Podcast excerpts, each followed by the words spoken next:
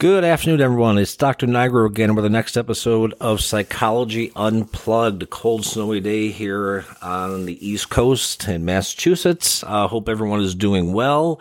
Another fun week, uh, being able to talk with so many of you guys, whether it's through text or email, phone calls. I, I really uh, I look forward to Sundays. Um Just it's this is just a really humbling and, and, and fun experience, and um, uh, much appreciation for all, all the comments and and the, the gratitude emails and texts. I, I really appreciate it. That Julie does as well. Uh, she's here uh, with me as well. So, uh, you know, for those of you guys who follow this program, you know it's very organic.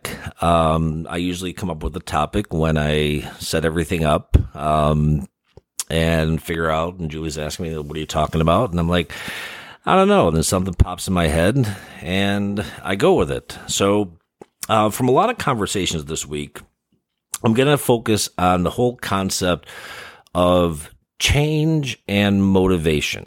Uh, a lot of people have reached out um, asking about, you know, cognitive behavioral therapy, uh, neuropsych evals, um being involved in a relationship, whether that's a child, parent, uh, partner, partner relationship, uh, siblings, whatever, um, that are struggling with whatever form of mental health or mental mental illness, uh, of how to get that person into treatment. And there's really no easy answer for it. So, you know, if we take the whole concept of change, it's, uh, you look at it from this perspective. If you're listening to this program, it, where you are right now, you, after this program is over in thirty minutes or so, you will have changed. You will be a different version of yourself because you've hopefully acquired some, some insight and, and some knowledge. And change comes to us as sure as the ticking of the clock on the wall, as sure as night turns into day. Change is inevitable. Uh, we change our clothes, we change our hair, we change our makeup, we change our cars, we change our clothes. We sometimes change our uh, the glasses that we wear. We we we we are not we're not. uncomfortable with change apparently because we we do change. Just just take a look at the different out, outfits you wear during the week. But when it comes to psychological change, that's a much deeper and uh, more difficult process.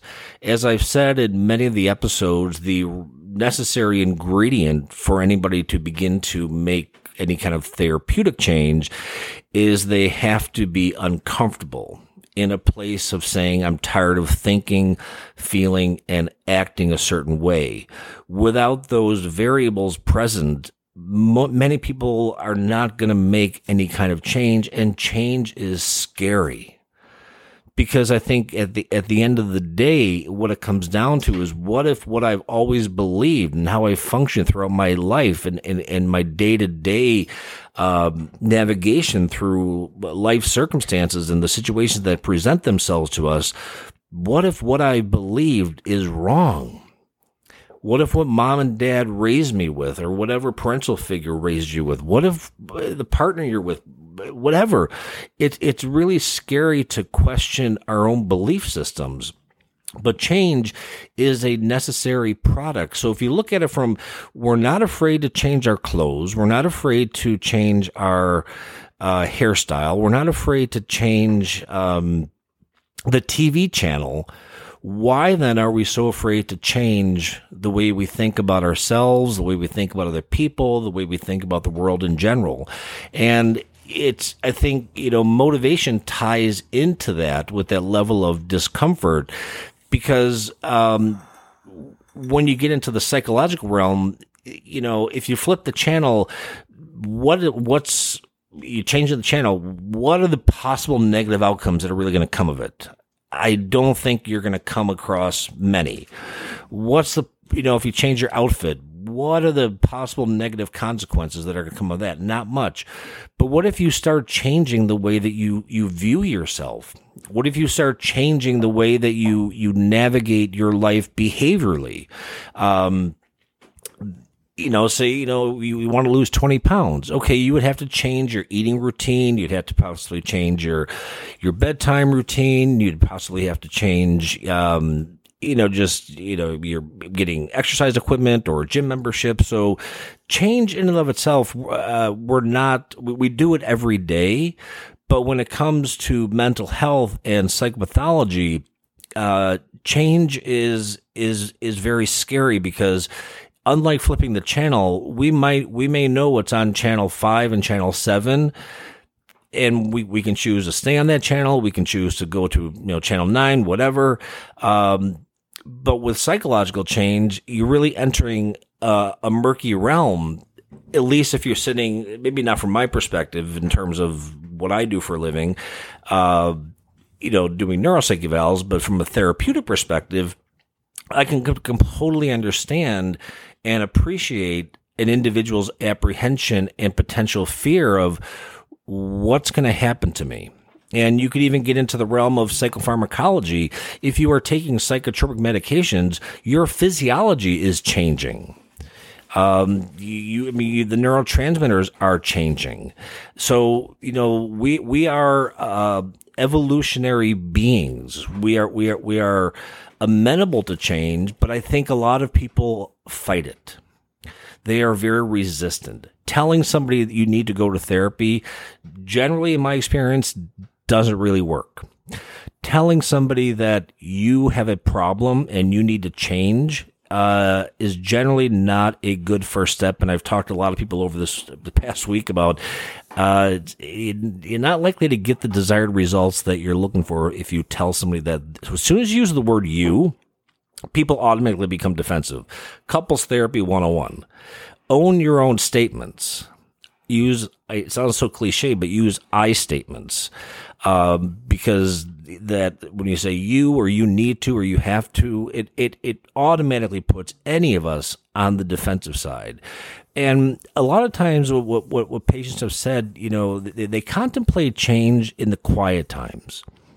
They contemplate change in in laying in bed, driving in their car, um, when they're alone, but there's, I think, a, a fear associated with it because, just for example, many people I surprisingly don't realize um, how to even enter the, the, the mental health system and, and how to interview your therapist, interview your prescribers, and how much control that you have in this process if you are an active participant in any kind of psychiatric treatment, that you are not a passive recipient and the passenger in the car, that you are an active member of this process.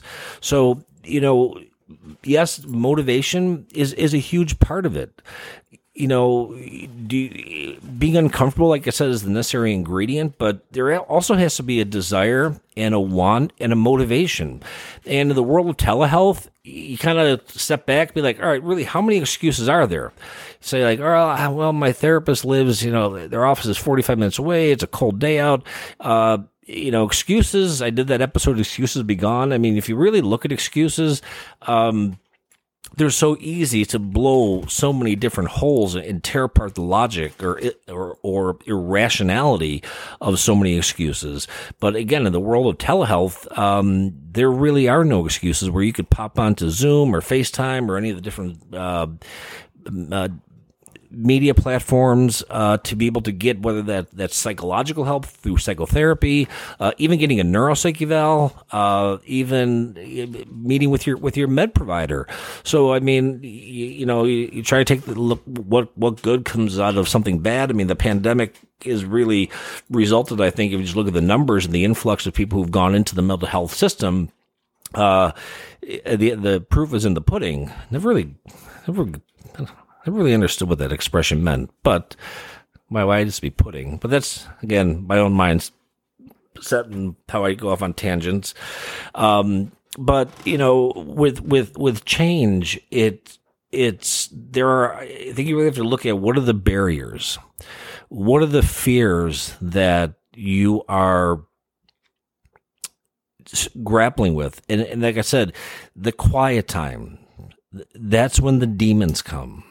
That's when, as Julie will say, that's when the night vultures come. Because being alone with our own thoughts is scary. Uh, people will self-medicate with, with alcohol, with, with, with cannabis, with other substances, um, as a way to not deal with it. Is that change? No, that's avoidance. And avoidance, you know, is it a coping mechanism? No, it's a defense mechanism. Because I think if, if, if you were to present people with, okay, if you go to therapy for X number of weeks and you talk about X, Y, and Z and do X, Y, and Z, this is what's going to happen. It's not that linear. It's not that straightforward. And I think that, that, that ambiguity and the nebulous aspect of it, what pauses people. And again, I did the episode on the help rejectors. There's people that, that people know that they need help. People know that they need to change. And I think people, people want to dig their heels in the sand, and this is where all the defense mechanisms come up of, of projection and rationalization, reaction formation, um, uh, externalization. You know, people, you know, it's it's not my fault; it's your fault. I mean, it's you hear that ad, ad, ad nauseum. But but where does true change come from? It comes from the work. That's where the work is. And I think once people start to see, if you just use the example of going to the gym, if you do enough bicep curls, your biceps will invariably get bigger. That, that's a change. The same principle applies to psychiatry and psychology. If you do the work, your thought patterns, your thought processes will change. Hopefully in the positive direction, if you're getting good therapy, your behaviors will change. And as a result, your emotions will change. Again, hopefully for the better. But it ta- it takes work, it takes effort, it takes motivation, it takes drive, and it takes discipline. We live in a culture in, in the United States, and I think in Western uh, civilization, of we want the magic pill. We want the we want the quick Amazon fix to give us the immediate results. I want to stop being depressed. It's not that simple. I want to stop having mood swings. Not that simple. I want to stop having flashbacks of my trauma. It's not that simple. But can you get there? Yes. But you have to have, you know, what's called distress tolerance to be able to withstand the disconnect and the discord and the uncomfortability, uncomfortability that exists in between. Because that that end end goal, and it's something I've tried really hard to do with this podcast, is give a sense of hope. You know, some people, a few parents I've talked to, feel that some of their children are lost and they're gone. And you know what? Sometimes people just have to hit rock bottom. You cannot want it more than your partner, your child, your spouse, your significant other, your friend, your colleague. And, I, and I've said this to people who've asked me to see them for therapy. Um I don't do much of it anymore, uh, just a few people that I see, but I was very fortunate to be really trained by the experts who developed cognitive behavioral therapy, and, and I'm grateful that I, I, I'm not that old, but I grew up like just as social media was taking off, so I really don't participate a lot in social media, but it, it, it, it's, people are inundated with information from so many different platforms and so many different things. And I wish people would stop getting their mental health information off of, off of TikTok and off of YouTube and off of Instagram, because that, you know, that's, I, I'm coming from a perspective as a professional to try and demystify what this stuff is. When other people are going online, you see adolescents and teenagers, they're going online and you watch, you get on the group TikTok videos of, let me show you how to cut.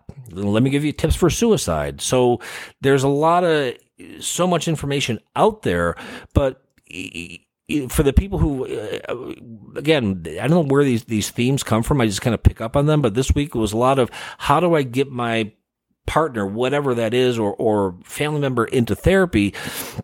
It's not that simple. And, and with all as much respect, it's really hard that you have to watch a loved one suffer when there are available resources, whether that's a neuropsych eval, whether that's psychotherapy, whether that's uh, psychotropic medications, or, or, or best case scenario, combination of, of, of all three. But some people are stubborn.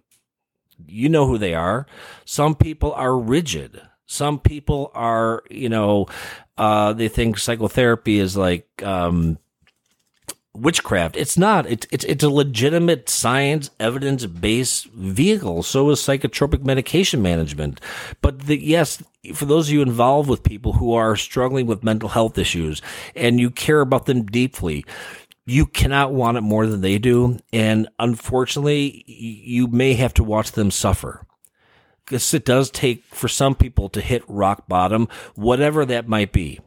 I don't know, that could be turning to drugs, turning to alcohol, turning to self-injurious behaviors, having suicidal thoughts, engaging in reckless behaviors that have a high risk for potentially negative consequences.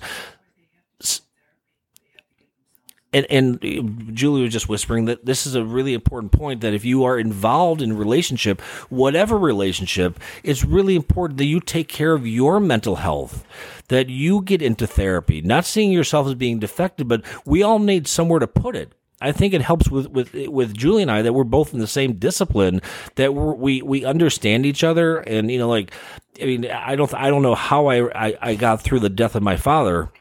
I don't think, I don't know how I was able to get through it as well as I did, which was my worst fear. And I, I talked about it, I think, in our, my first date with Julie. Uh, but, you know, for the grace of God and, and, and her strength, and even though she was really close to my dad, I needed her to get through that. I mean, we're all human. I don't care how many letters I have before or after my name. There's still a human side to it. And, and sometimes life throws us curveballs that we, we didn't ask for. And sometimes life throws us fastballs that hit us in the head that we didn't ask for. It's what we do with it. That's that's the change piece. It's what it's what it's what do we do with it when when those things happen, when life comes at us in a way that we weren't expect. Oh, go on. No, Julie's going to pop on.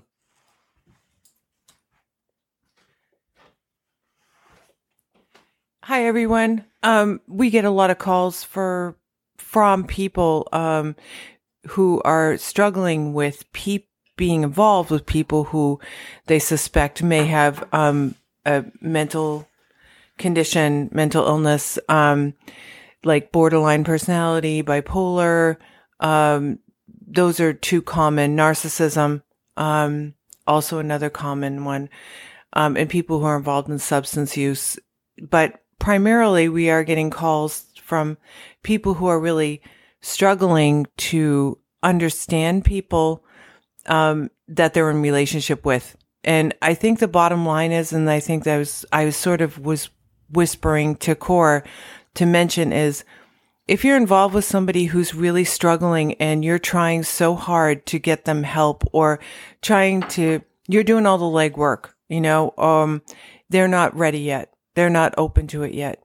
You know, that you can lead a horse to water, but you can't make him drink. It's really true. And like, not to be a cliche festival, but, um, you know, when the student is ready, the teacher will come is a very, um, poignant and I believe a very accurate, apt, uh, description of what it's like also for mental health, someone struggling. I think the good news and the, the silver lining on that is just find a therapist for yourself. Um, like Core said, you need a place to put it.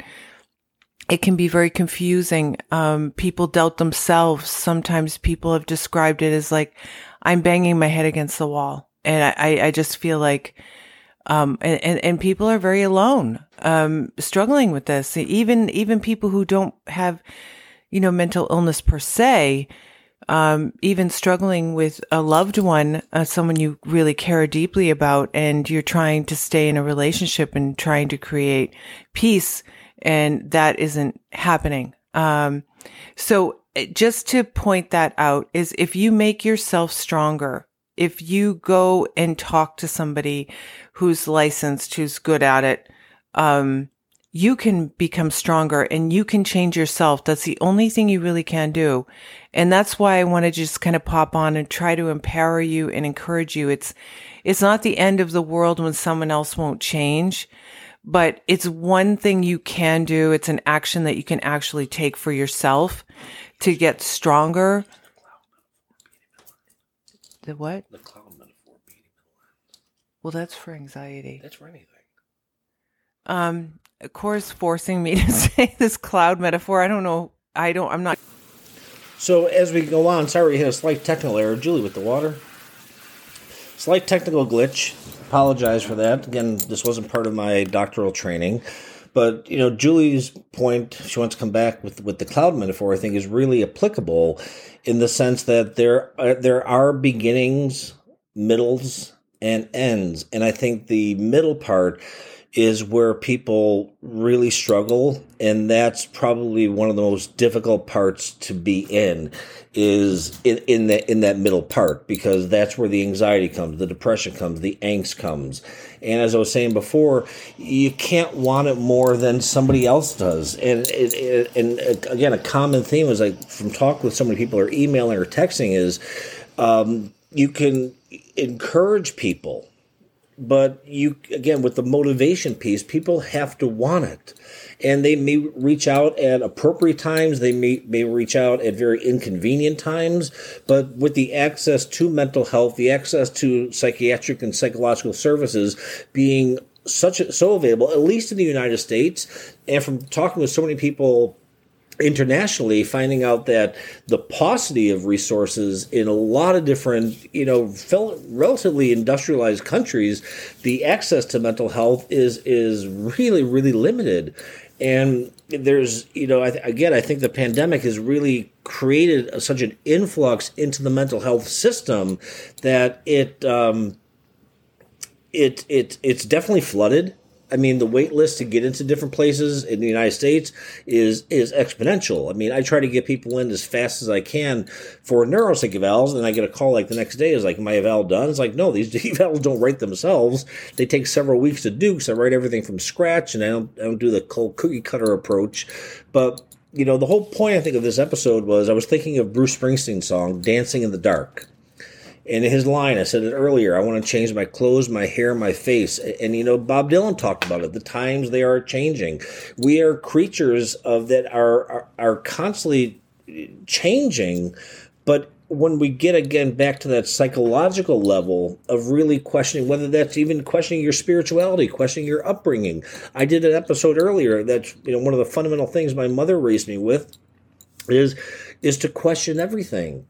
Because, you know, the, the benefit is is getting into psychiatric help, you will change, and you will change for the better.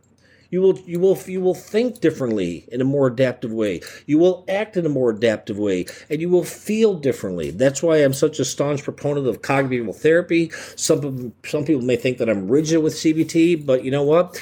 It's a science, empirically based, proven model that works for all psychiatric conditions.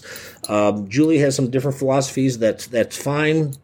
But I take a very different approach in terms of um, you know, coming in from a cognitive perspective. So um, I guess what I really wanted to, you know, kind of get, you know, uh, impart with, with, with this whole, this, this particular podcast is that is change is possible, but it is not easy. It is not immediate. The S S R Is, they do not work in a day or two days or three days. They take four, six, eight weeks to work.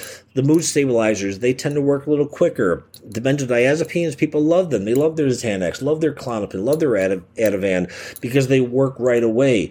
The antipsychotics, they take a little bit of time to work, but, you know, it it it's really, you know, shown over and over and over again.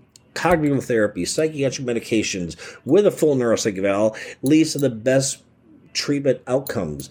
But for those of you struggling with people who are in relationship with you're in relationship with, you cannot want it more than them. I'll say it again. You cannot want it more than them. You can encourage them. You could be a support system. You could drive them to their therapy appointments, drive them to see their med providers. You can be a part of the treatment process. A lot of times it's a very effective, uh, I think, in, I don't know if in, in, I guess endeavor or a really effective part of someone's treatment plan that, you know, It, depending on, on, on the type of psychopathology you're dealing with, if you step back, you are definitely witnessing and seeing somebody who is in pain, whether they have borderline personality, which is a, a relational disorder, as I said before, or if they're psychotic and they're hallucinating and they have delusions or they're paranoid or they have such severe anxiety and crippling anxiety that they're calling you and texting you, you know, forty-five times a day until they get a hold of you. I mean, it can be very taxing on the individuals who, who don't have the psychiatric condition but are in relationship with them. But the goal is is is with change comes positive results. But it takes the motivation. It takes the time. It takes the effort to do the work, to do the work. And, you know, I don't deal well with, with moaners, you know, people who complain. You complain once, that's it. You don't complain again if you're not going to do anything about it. I think, you know, that that's a very cognitive behavioral, rationally emotive, Albert Ellis's model of, of, of psychotherapy. Um, but, you know, change is, is is something, if you just, again, take a look at, just step back, like you have no problem changing into your work clothes, into your comfortable clothes. Why is it so hard to change how we think and how we act? You know, just it's questions I'm just posing out there for people to kind of contemplate and think like, well, we do change things, but why do we not change these other things? And I think I think a part of it, like I said, is there's no guaranteed picture of what that end result is going to look like. Uh, good therapy will result in direction A. Bad therapy will result in direction B. And I've seen it all the time, and I'm very fortunate to be surrounded by uh, a group of colleagues who are exceptional at what they do, whether that's psychiatric medications or whether that's psychotherapy. Um, and I and I see I see the results, and, and it, it it's it's transformative. And you know, for those of you who, again, I'm, I think I'm speaking more to a population of individuals who are in relationship with somebody with uh, a, a psychiatric condition who's probably not in treatment, that, you know, take care of yourselves, um, because it could easily lead to you developing depression, you developing anxiety, you developing something else. You're not likely, you're not going to develop a personality disorder in, in, in, in, in later adulthood. You're not going to develop bipolar disorder later in adulthood. Um, but you know, there's other things that it could impact, you know, family structure, whether that it could impact uh, marriages. If, if if a child is so off course, it it can impact um, it just, uh, friendships. Um, because sometimes, you know, mental health can lead people to engage in very self-destructive behaviors, and there's not much you can do to stop it. It's like you're sitting and you're watching this runaway train, and you see, oh, there's the switch right there. It's only I don't have the code. They have the code. And it's like, oh, my God, just tell me if you're a Seinfeld fan. And, you know, when George wouldn't give his A T M code, it's like, just give him, just you want to tell, the, tell your uh, person in your relationship with, just give me the code. Just just punch the code in. It's so obvious, but they may not be there yet. They and it's ironic, you know. You don't excuse the behavior, you don't excuse the cognitions, but you don't have to tolerate someone's toxicity. I've said this before. Uh, explanations are not justifications.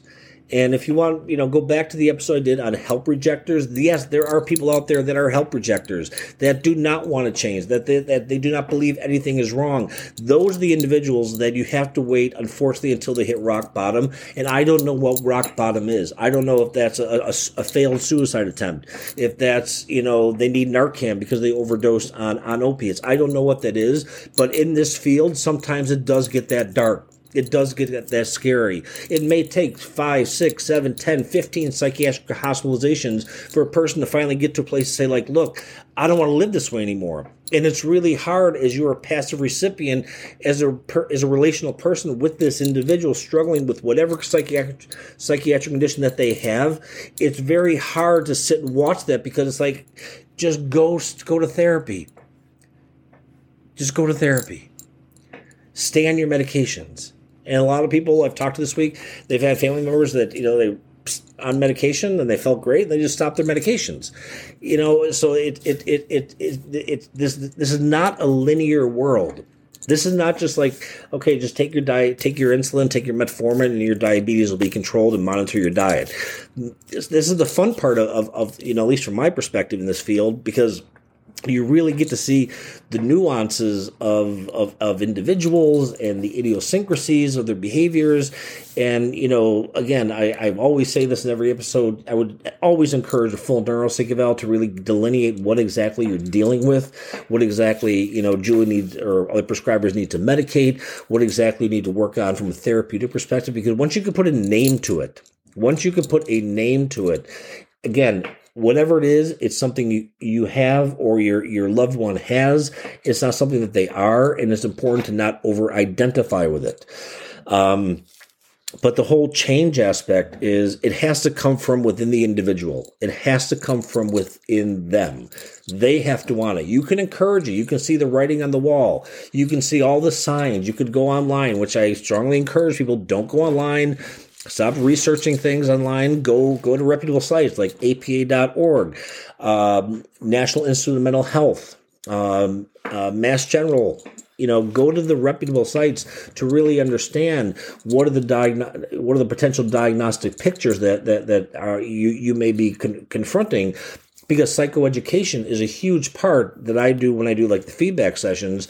Um, I encourage as many people as possible that are involved in, in, in a specific patient's life to come so I can explain what the actual disorder is. Not just say, well, you got major depressive disorder.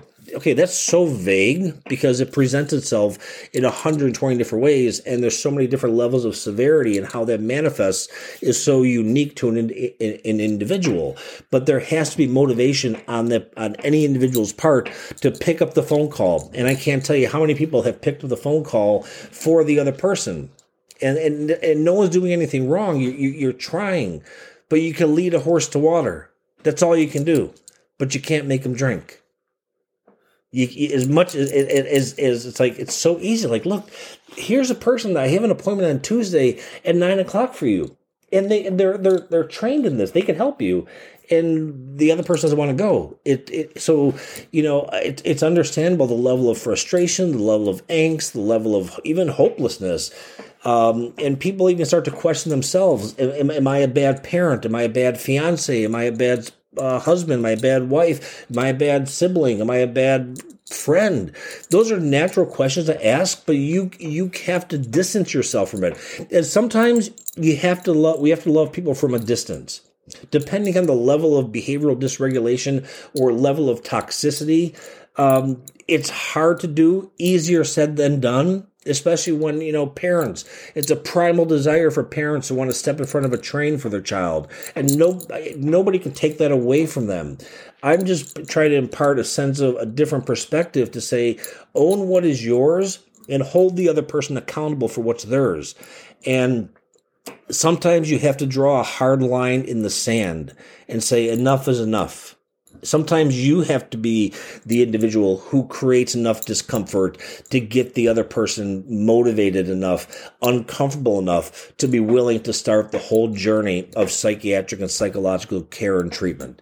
So hopefully I was able to address uh, a topic that was uh, very prevalent this week. Again, I don't know why, uh, but I think it's I definitely think it's incredibly, incredibly common. Um Because we don't want to see our loved ones hurt. We don't want to see anybody hurt, uh, unless you're a sociopath, I guess.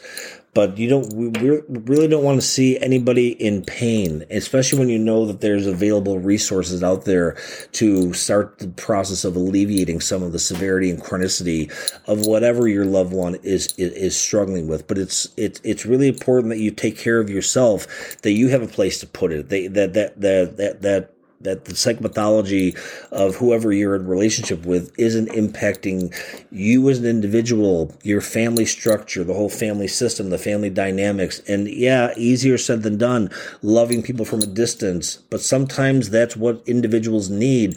They, you know, if they're, com- if they're so comfortable and they know that the door is always open, why would they change?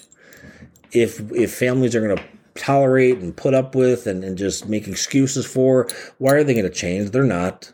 I'm just being totally honest. They're not going to change.